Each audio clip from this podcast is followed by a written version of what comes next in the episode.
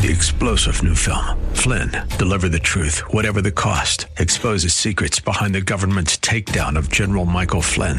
Flynn knew what the intel world had been up to. He ordered the first audit of the use of contractors. This set off alarm bells. He told the truth. He was the most dangerous person for Donald Trump to hire. They had to get rid of Flynn.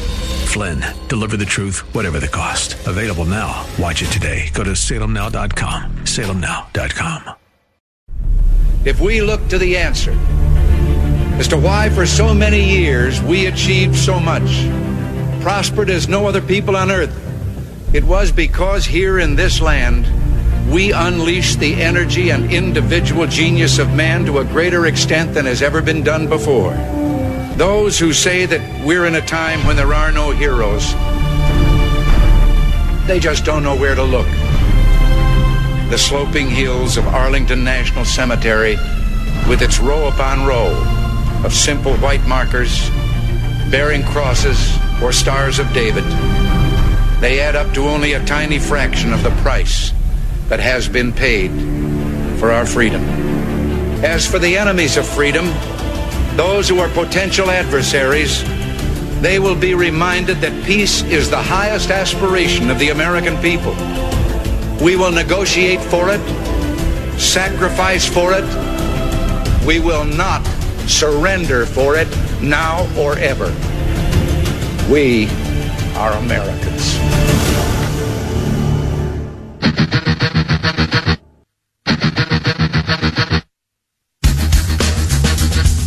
This is the Bob Frantz Authority on AM 1420. The answer. Yes, indeed it is. And a good morning to you. Thank you for joining o'clock. Thanks for joining us on AM 1420. The answer this Tuesday, the 13th morning of the 8th month of the year of our Lord 2019.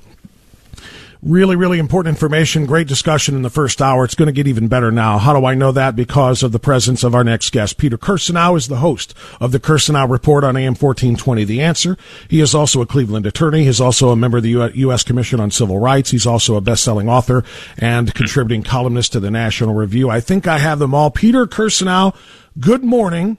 And before you start talking, I am going to tell you what you already know and I'm going to say this that on June 2nd, the Cleveland Indians were 11 and a half games out of first place, and you were not giving us the countdown to the start of the World Series. Here on August 13th, they're in sole possession of first place, coming back from 11 and a half back to a half game lead. So my question to you, good sir, as you start your commentary, is it time to start reminding us when the World Series starts? Well, it's past that time. You may remember last week, Bob, I was on the verge of doing just that, and you told me not to jinx it. So I'm I'm not going to jinx it until after the Yankees series. I will say, however, it's only 26 days until the Browns first game, I'm sure Baker Mayfield is feeling dangerous. The opposite of uh, Fredo Cuomo, by the way, who I'm not sure what he's feeling, but uh, somebody got under Fredo's skin there. I have a feeling that this is something that's really touched a raw nerve. He's heard that statement several times before. But um, things are looking good for uh, the Indians. 24 games more. I mean, put this way: in order to make that comeback, they have won 24 more games during that span from June 1st to the present than has the Minnesota Twins, hottest team in baseball. I have to admit that probably, I'm, I mean, hard to concede, but you have to look at it on paper. Houston's got the best rotation in baseball right now. But if Kluber comes back, you know, if Kluber comes back, I think we're competitive. And with the addition of um, Reyes and Puig, the wild horse, with Kipnis hitting the way that he did before he had the abdominal injury three years ago, and Ramirez is back to form, I like our chances. Yeah, I do too. I, you're right. I think uh, Houston has to be the prohibitive favorite in the American League, if not uh, all of baseball, to win the World Series. But yeah, the way they have played over the last, it's not just a hot streak. It's two uh, plus months of tremendous baseball, two and a half months, uh, really all through June and July, now half of August, and uh, I really like it too. All right, Pete. Um, you and I spoke before the show, as we always do, about what we're going to talk about, and um, it's interesting. The two things that you wanted to hit on are white supremacy and Ferguson because we are just now a few days removed from the fifth anniversary. It was this past Friday, the five year anniversary of the uh, shooting of Michael Brown in Ferguson, which led to the birth, essentially, of the Black Lives Matter movement and the Ferguson effect as it pertains to policing, particularly in large urban centers. Ironically, those were the two topics that we had on this uh, network or this station yesterday. Uh, Hugh Hewitt spent virtually his entire show talking about white supremacy and how Donald Trump and his supporters and his voters are not that, and the Democrats' desperation to pivot from Russia, Russia, Russia, which is a loser, to racist, racist, racist. If you vote for him, what does that say about you, white supremacist? So that's what Hugh did all day yesterday and I did the Ferguson show all day yesterday. I want to give you an open forum now. We'll start with the former, the white supremacy, um, and the accusations that the left has just decided we're not going to question it anymore. We're going to state it. We're going to label him a racist. Uh, we're going to do it every time we take the stage or a microphone or a television cameras around, and we're going to declare anybody who votes for him, which is what Robert Francis O'Rourke did, to be the same. We will shame people into voting for the Democrat or not voting for all. Go ahead and take that from that jumping point. Yeah, I think, you know, and that was a very good lead in, Bob. What we see very often with progressives is, well, if they didn't have the Russian narrative, which is something that, I mean, they were like a dog with a bone with that one for the longest time. They still are from time to time, but uh, I think even everyone not named uh, uh, Nadler thinks that that dog won't hunt anymore.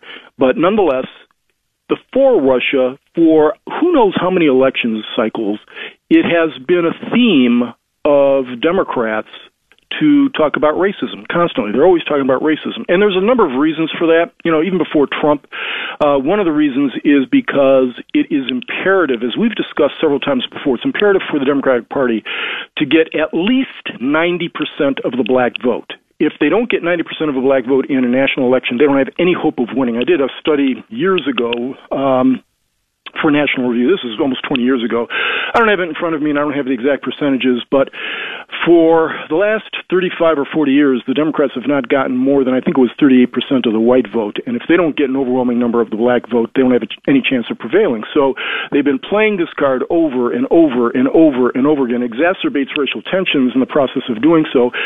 But then they found out something else.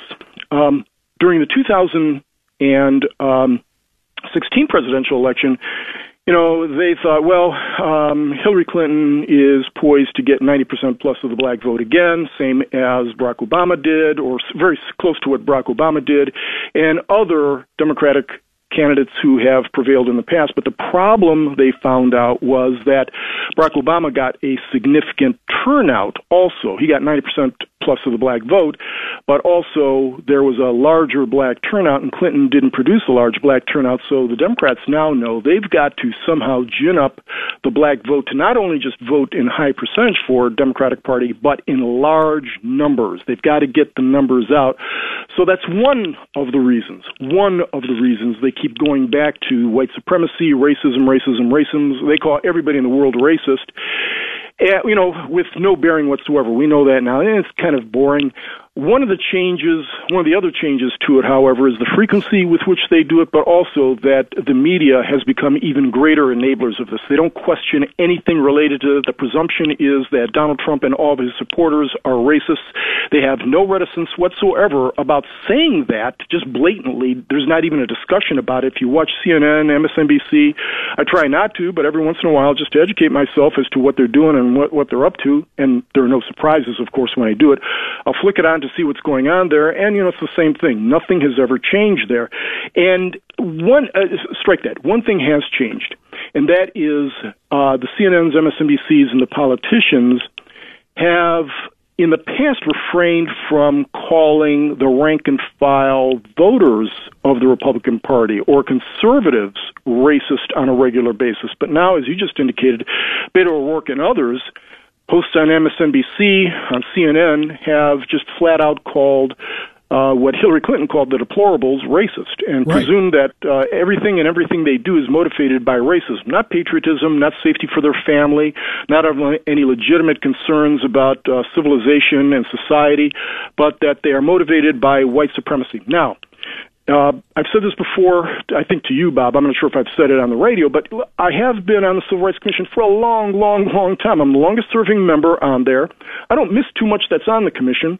Uh, within a short period of time, I'll be the longest serving member in, in the history of the Civil Rights Commission.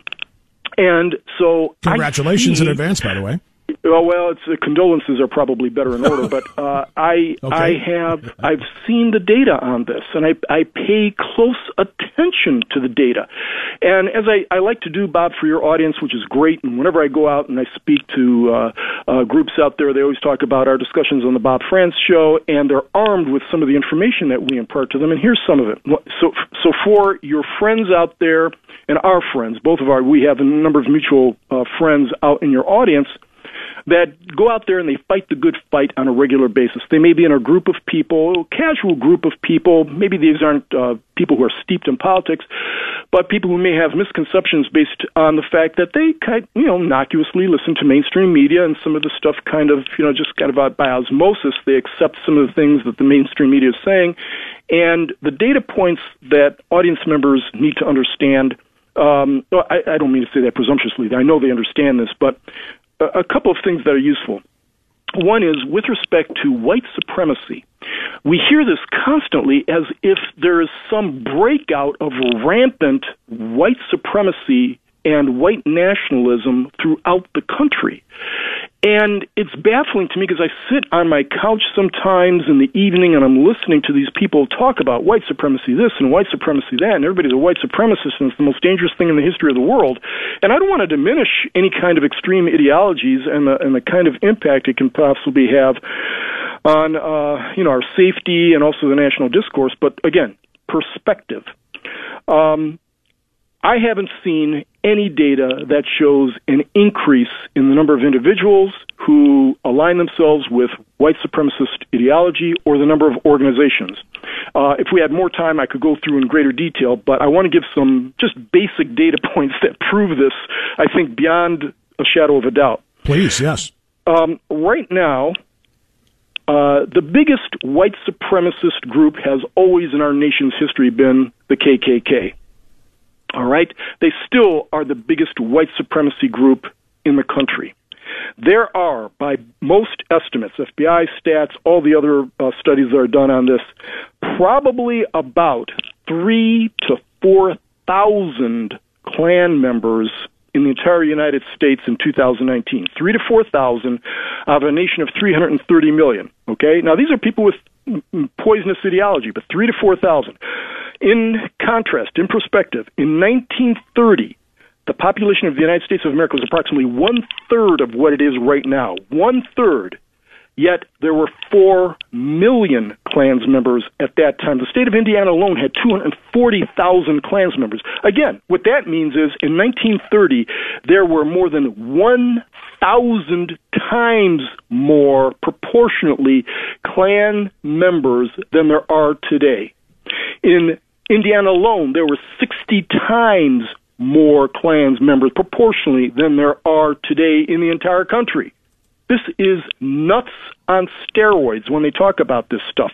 If you look at incidents of hate crimes, and you and I have talked about this before, this is something else where I've got the repository of data on this, and I've written about this on National Review.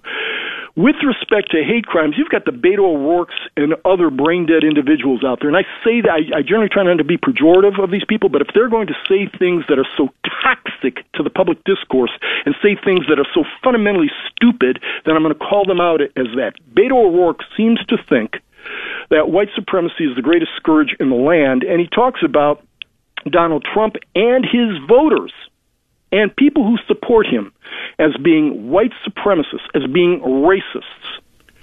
Beto O'Rourke, by saying that, doesn't understand because he's not bright enough to get it that that statement in and of itself is racist. He's making a presumption based on somebody's skin color that they're going to adhere to a particular ideology. What he doesn't get is that hate crimes in America the one group that, that commits hate crimes at the lowest rate are white Americans. I hate to burst his bubble and the bubble of all those who assiduously try to avoid these kinds of facts on MSNBC, CNN, ABC, CBS, and be all of them is that in the in the city of New York, for example, I'll, just kind of go into a, uh, on a tangent here. In the city of New York, there are uh, the greatest number of hate crimes are committed against Jews by far. Forty-one percent of all hate crimes in New York City are committed against Jews. Anti Semitism is a problem in terms of hate crimes in the country, all right? right? Thankfully, it's not one with huge numbers, but it's a problem. If there is any kind of an increase, it's with respect to anti Semitism. By a giant margin, it's more likely that the perpetrators of those hate crimes are black New York City residents not white New York City residents. The, the problem with the entire narrative is it breaks down when you actually look at the numbers. Blacks are 200% more likely to commit hate crimes nationally than whites. In fact, if you were to look at any kind of ideology that has a, it may have an impact on whether somebody is harmed or, or shot uh, because of the, the perpetrator's motivation, it's black it's it's black nationalist ideology that has actually more victims than white nationalist ideology. I'm simply going by the numbers. But apparently, the folks on MSNBC, CNN, et cetera, et cetera, et cetera, can't count or won't count. I believe it's in the latter category. Well, maybe Fredo can't count, but I think a lot of these folks they right. they know the facts, but they refuse to talk about them because they have an affinity for the ideology of Elizabeth Warren, you know, Harris, all these folks, and they have chosen sides quite blatantly, so they don't have any problem smearing an entire class of Americans, and that harms public discourse.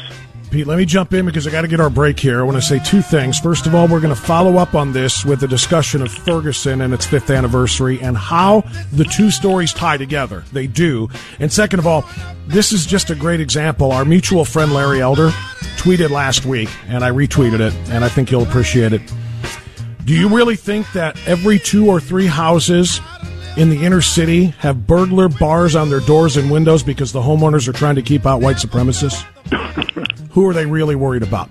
So that's just that's it's a great point. He also uh, did Larry point out uh, statistics as you often do. Every year there are 400,000 black, white, interracial violent crimes: murder, attempted murder, rape, manslaughter, assault with a weapon. 85% of those 400,000 are black perp white victim. Blacks right. still kill two times as many whites as whites kill blacks. And they are 13% of the population. But hey, let's talk white nationalism. So just some facts out there for people. I, I abhor white nationalism or white supremacy or racism as much as everybody does, and I know you do too. But let's get the facts out there. Peter Kirsanow back with us after this on AM 1420 The Answer.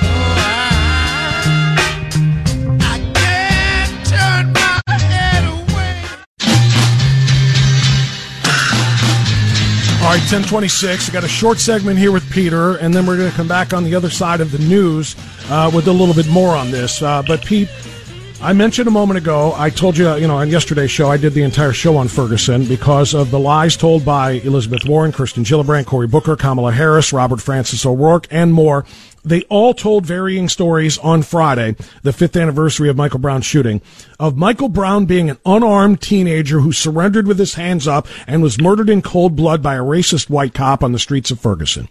They told that lie literally in those terms, Pete, and it was time to go back and look at three autopsies. It was time to go back and look at four different investigations, including the federal investigation by Barack Obama's Department of Justice, headed up by Attorney General Eric Holder, who was given one job, go to Ferguson and find a way to convict Darren Wilson of civil rights violations, if nothing else. They turned over every stone they could, got every witness, every piece of evidence, and could not, and cleared Darren Wilson. Why are they going back and doing this now? And I think you just covered it in your, in your last uh, in your last segment, Pete. Um, there are black votes to be had here, and and creating the white boogeyman, including in the form of racist cops, is a great way to get more black votes to the Democratic candidates.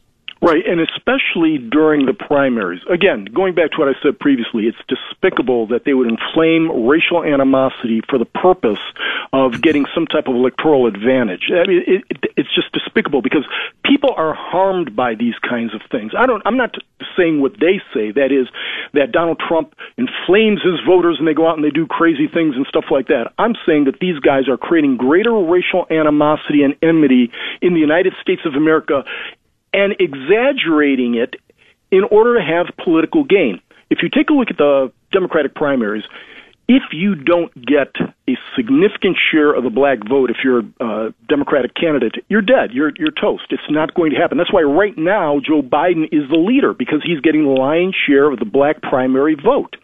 Um, Kamala Harris, strangely enough, is only getting about one or two percent. She had been about twenty percent and then dropped. Uh, Elizabeth Warren's getting a very small share. So you're hearing from the folks that are more desperate to increase their proportionate share of the black vote in the Democratic primary. Again, it represents anywhere between thirty-five to forty percent. Thirty-five to forty percent of the Democratic primary vote. So they have to go, meaning the Democratic candidates, and because it's such a large field, they've got to go absolutely they believe, on perpetuating a narrative that they believe appeals or motivate black voters or cause black voters to think that, hey, I'm on your side. And because these candidates, I mean, this is traditional this is stereotypic racist type of appeals. They believe that the only way to believe uh, to appeal to black voters is to um, inflame them with racial um, uh, appeals of this sort. That that is like the most despicable form of racism. They don't get called out on it, of course, because the media is all in their pocket. But nonetheless, this is what they're up to. So. Uh, Joe Biden, as long as he has a significant share of the black vote, I doubt he's going to get quite as aggressive with respect to this inflammatory appeal as some of the others that are more desperate to increase their share. I, I, I would predict that in the next few debates or next few weeks, you're going to see especially a Kamala Harris who she thought, you know, I'm the intersectional queen here, uh, would be getting a far larger share of the black vote and position herself a lot better. Uh, Elizabeth Warren knows that simply on a mathematical basis, she simply can't have the elite, white, educated um, progressive vote. Uh, there's just not enough of them, so she's got to make some of these appeals also. But you've seen it throughout the entire Democratic field. Um, but it's it's something that has uh, been multiplied. It, it, it's exponential during the Trump era. And the media has completely abandoned all objectivity, as we know, and they simply pronounce that Trump and, by extension, his supporters are racist. And, Bob, I think you and I have had a discussion in the past where I think this backfires because I think Trump supporters feel a solidarity and a kinship with Trump because they believe that they've been attacked. And as long as Trump Absolutely. supports them, and if they, as long as Trump stands by them, as opposed to George W. Bush, who never defended himself, and what he never got was, it's not about him. The attacks on him were a proxy for an attack, attack on we deplorables, and we felt as if he wasn't defending us. Whereas with Trump, you get the feeling he is defending us, and not just defending us.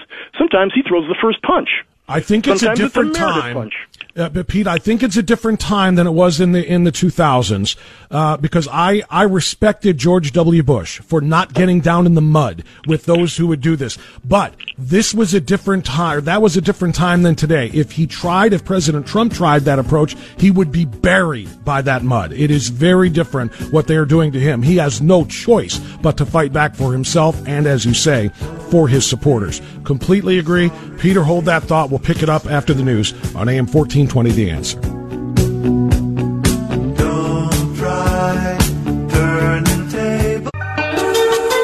All right, it's 1037. We are blessed with one more segment from Peter Kirsanow on AM 1420. The answer, we're talking about white supremacy. We're talking about the politics of race in the 2020 presidential election. And yes, looking back to five years ago this past Friday to Ferguson as the uh, leftist uh, candidates for president uh, are going back and revising history in order to once again gin up anger among the Black Lives Matter movement against white police officers and thus uh, essentially white people who vote for Donald Trump. They are all racist. They are all in the same bag.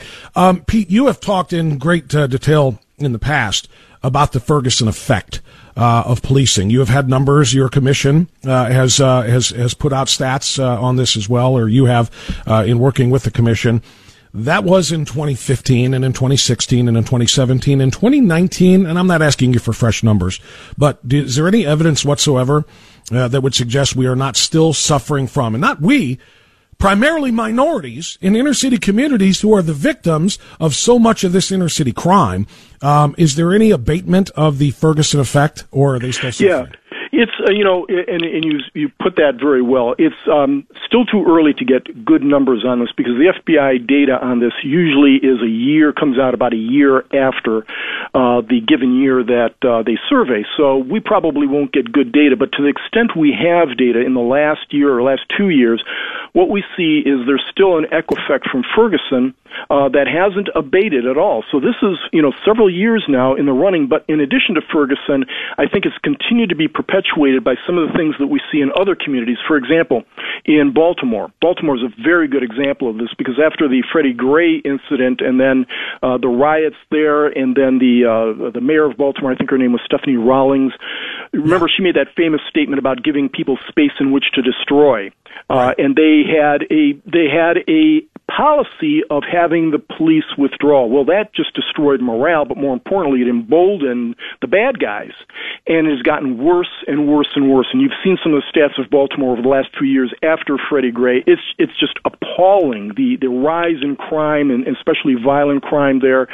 And there has been a withdrawal of police kind of generally, mainly because they've been told to withdraw by certain politicians, but also because, look, it is a natural human tendency that good police officers who put on the uniform every single day go out there to do good and prevent crimes and, and apprehend bad guys, that they're going to be, they're going to think for a millisecond twice. And sometimes that's a good thing, but they're going to think before taking a certain action because they don't want to end up like some of the, the poor officers that you see from time to time who are dragged before grand juries and, uh, you know, subjected to all forms of abuse, later to be acquitted um, because you have the Kamala Harris's and Elizabeth Warren's and Beto O'Rourke's of the world demanding a pound of flesh from police officers whose only aim or main objective is to make sure that their communities are safe and that they do their job. You know, and they yeah, they want to get home safe also, but at the end of the day, we've seen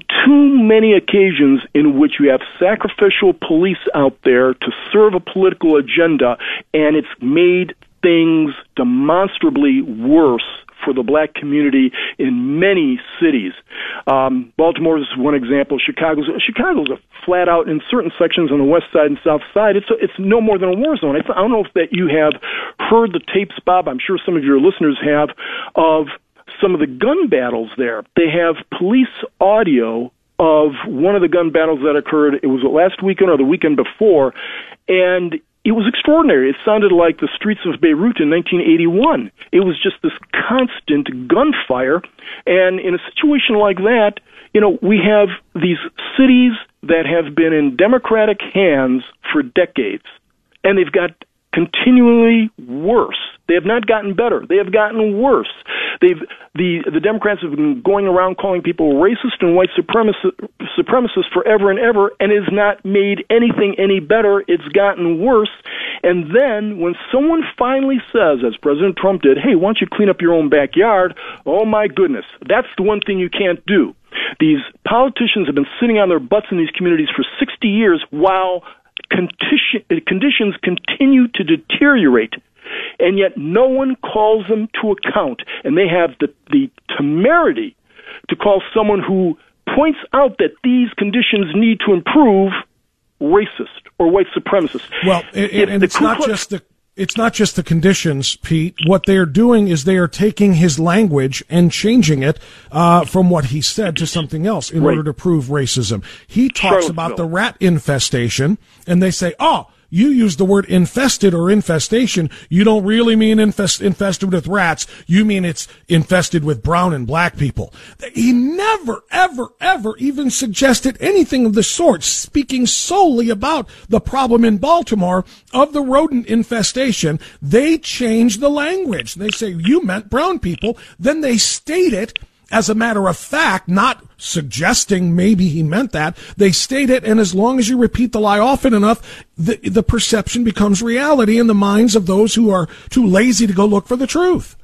Yeah, in the past, when you told a lie that big, even the mainstream media that tilts demonstrably to the left would have called them out on that. Maybe not in a, in a, in a very aggressive way, but they would have corrected the record. They're no longer doing that. No. They're complicit in perpetuating the lie. They have sat by silently as Kamala Harris and Elizabeth Warren and others have perpetuated the Ferguson lie. I, I, as of yesterday, I only knew of two sites, left-leaning sites that had corrected the record. One was Vox and one was another. But you didn't hear that on MSNBC, CNN, ABC, CBS. Mainstream media just allows them to say these things with impunity. Don't even gently try to correct the record at all. And after a while, you know, it's the big lie theory. You tell a lie often enough and big enough, and pretty soon it becomes fact in the minds of many people. Because most people are going about their daily business. They don't have time to fact check these folks. They are presuming, in the main, in good faith, that these people are telling the truth. Yeah, maybe with a little bit of embellishment for political effect, but not out to flat out lie, and then the so-called arbiters of the truth, the mainstream media, don't say a thing about it. And Elizabeth Warren did the exact same thing with respect to Charlottesville and the Democratic claim and the mainstream media claim that Trump was saying there were good people on other on both sides and referring to the neo Nazis, and that's precisely if you look at the transcript of what he said, that is not at all what he said. A number of people have pointed that out, but nonetheless, here not only is that not what he said, he specifically said the opposite. He, he specifically did. said neo Nazis and white supremacists should be condemned totally. And by the way, if you haven't seen it, Pete, I know you're a big fan of PragerU as I am as well. There's a great video narrated by Steve Cortes for PragerU of CNN, by the way, Steve Cortes is, uh, in which he has all of the exact facts and the audio of what you were talking about to disprove the Charlottesville lie. Sorry, go ahead. Yeah, and I, I've, I've heard about that. I didn't see it. The problem we've got now is a complete buy-in by the cultural quote unquote self-appointed elites where you've got the media, you've got various cultural institutions, a huge portion of the educational establishment have all decided they're going to take sides regardless of the facts. They don't care about facts, even when the facts prove the opposite of what they're trying to assert, and even when adherence to something other than these facts make things worse, and not just worse, but dangerous and deadly for the claimed people they want to represent or help. It has gotten to a ridiculous point in this country. The good news is we've got a majority of the country, at least for now, that are good willed people who appreciate the truth, who don't engage in fiction. Remember when just I think it was what was it over the weekend, Bob, when Joe Biden came out and said, you know, talking about Democrats, you know, we believe in unity, not division. We believe in science, not fiction. We believe in truth, not, not facts. facts. you know. And by the way, the same guy, as long as you hit that, Steve, or uh, Peter, let me hit this. Uh, Joe Biden said, we believe in science, not fiction. Then when asked how many genders there are, he said right. at least three. Show me the science. There you go. Show there me the science go. of three genders. And everyone's uh, petrified. Everyone's petrified to call him on it.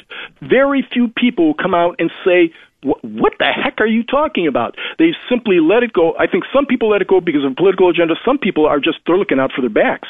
They're petrified because they've seen what other people have have, have happened to other people, careers damaged and destroyed.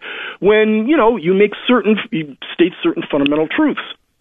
So I think, and just to repeat myself, the problem we've got now is buy-in from almost every cultural institution in this country, not just cultural institution, but economic institution. You've got these these woke corporations who have taken the not just the left's position, but a far left position, unquestioningly and without fidelity to the facts. And that's going to be harmful on a go forward basis. We don't know what the echo effect is going to be, although we can predict it to some extent. Mm-hmm. But what we can see from the echo effect of Ferguson is one example. The echo effect of Baltimore is another example. But this complete cultural corruption that we've seen, I'm concerned about the echo effect from that, not just now, but years and decades from now, and it's not going to be good. Pete, before you go, real quick, since you brought up people are afraid to call out Joe Biden because of what might happen to them, um, the language of that just reminded me of the Epstein case. Um, your thoughts on uh, on what happened? Uh, was he suicided, yeah, Bob, or my thoughts not ready to are on that? Yeah, I'm I'm not ready to because look, I'm a lawyer. I wait until the facts come out. It, are there a lot of weird and suspicious things? Without question. My goodness, this is bizarre. You know, uh, Tom Clancy. One piece of of advice I took from Tom Clancy. He didn't give it to me directly. He gave it to everybody. Mm-hmm. Um, in writing my books, is he said, in order to write a thriller fiction, your premise has to be plausible. It's got to be plausible. If someone went out there and tried to write a novel about what happened with Epstein, it would get rejected by publishers as being, eh, this is too far fetched. This is too simplistic. You know, this is it, it, this sounds like something from the 1920 novel writers. You know, you can't do something like this anymore. There are just too many weird circumstances here. But you know, I'll wait until the investigation is conducted before there's any kind of commentary on it. All I'll say is, when you look at the list of people around the Clintons who've gone bye bye, it's pretty interesting because I, you know, I look look at the list of people around me and don't have anything even remotely comparable to that. That's exactly how I felt about it. That's how I approached it in the first segment today, and I didn't even talk about yesterday. I, all I will say is because I don't want to be part of that peddling, you know, conspiracy stuff. But there right. is a long list of people whose ends have come after close proximity to and oftentimes crossing the Clintons, enough that make you wonder what's happening here. When Bill Clinton, according to multiple flight logs, has taken 27 trips on the Predator party plane of uh, Jeffrey Epstein, and it just it just has to make you wonder. And that's what we'll leave it at wondering rather than supposing. Peter Kirsanow, always a pleasure, my friend. Thank you for all the great work that you do. We'll talk to you again very soon. Feeling dangerous, Bob. Talk to you later. Love it. So am I. There you go. Peter Kirsanow, 1049. We'll get a final time out here and come back in with a few more phone calls on AM 1420 The Answer.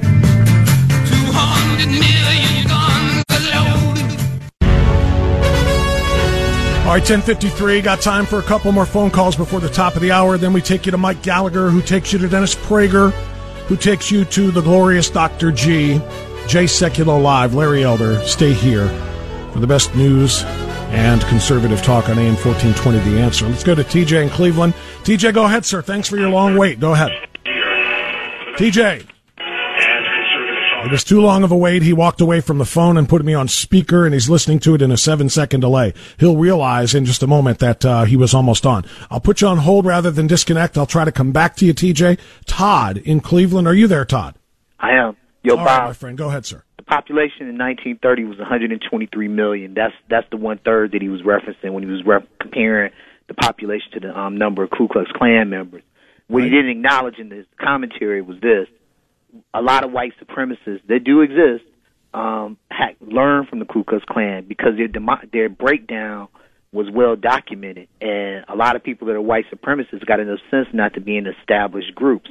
I don't know what the population is of them, but I do know there's a lot of them for sure. And I could say this: much of what Peter was talking about in his broadcast was leading to what I said to you before. If people would be more strict in their language in the clear definition of terms, mm-hmm. it would not be so easy for people to fall for the loose um, definitions that people give. Somebody beats down a bunch of Jewish guys doesn't mean it's a hate crime. Some somebody somebody who um, claims to be um, one gender or the other, it doesn't mean that they they have hatred for the one that they're not claiming to be a part of. These are things that Peter were ta- was talking about indirectly.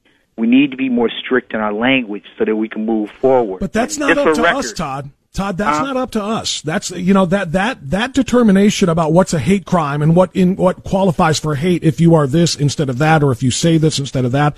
That has been determined by the left. That has been determined by the media. That has been ter- be. been determined by the courts as well. No, but I mean, if, if, if I, I agree with you, but we my point is Peter can't change that.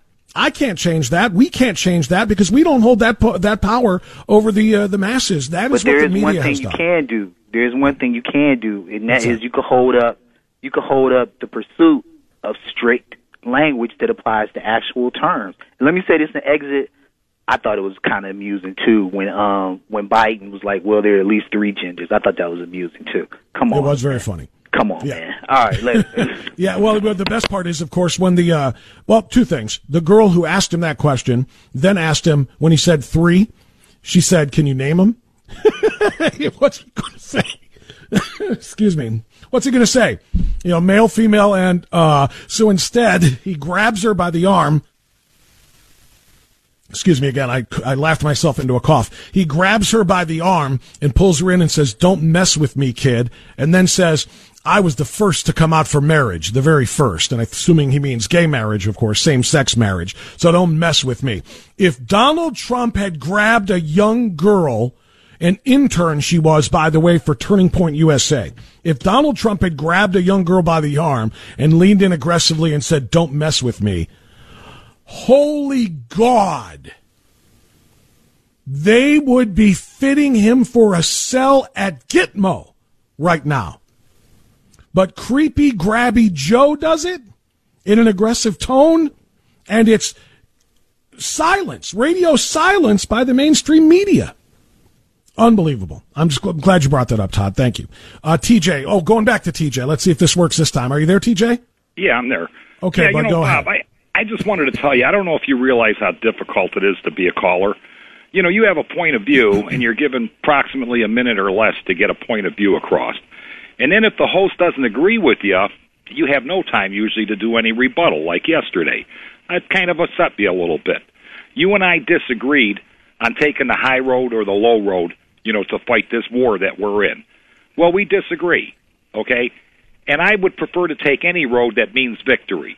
I don't care if it's the low road. If I got to get down in the trenches and be dirtier and nastier than them, I'll do it to win. And I just wanted to I don't have a problem with getting dirty, TJ, either. Um, and you and I have had many, many long conversations on the radio. I, you and I have talked a, a lot. You're a regular, and sometimes we talk for 30 seconds. Sometimes we talk for three and a half minutes, which is an eternity in talk radio land, by the way. The typical talk radio phone call doesn't last longer than 45 seconds. You can check that across the board. National shows, local shows, or anything else.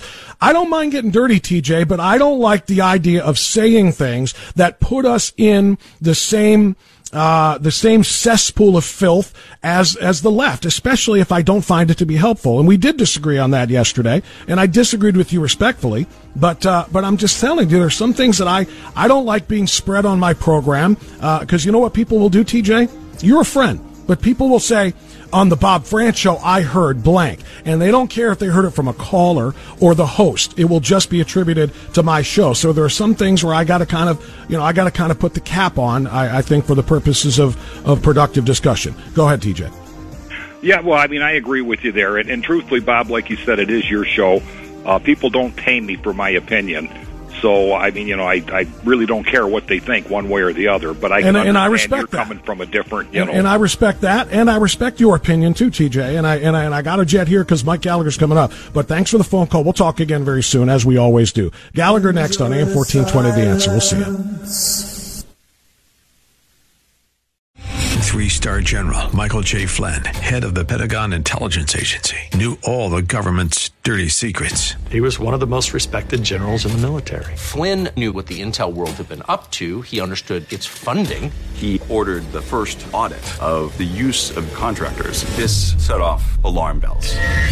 The explosive new documentary, Flynn, Deliver the Truth, Whatever the Cost, and covers the facts behind this scandal. Flynn told the truth. He was the most dangerous person for Donald Trump to hire. I find out the worst enemy that I'm going to face in my life is right here in America. They took my assessment and they wanted me to change it. And I was like, I'm not changing it. They had to get rid of Flynn. With in depth interviews, archival footage, and never before seen personal records of the man behind the headlines. I just felt like I was drowning. Flynn, Deliver the Truth, Whatever the Cost. Available now. Watch it today. Go to salemnow.com. Salemnow.com.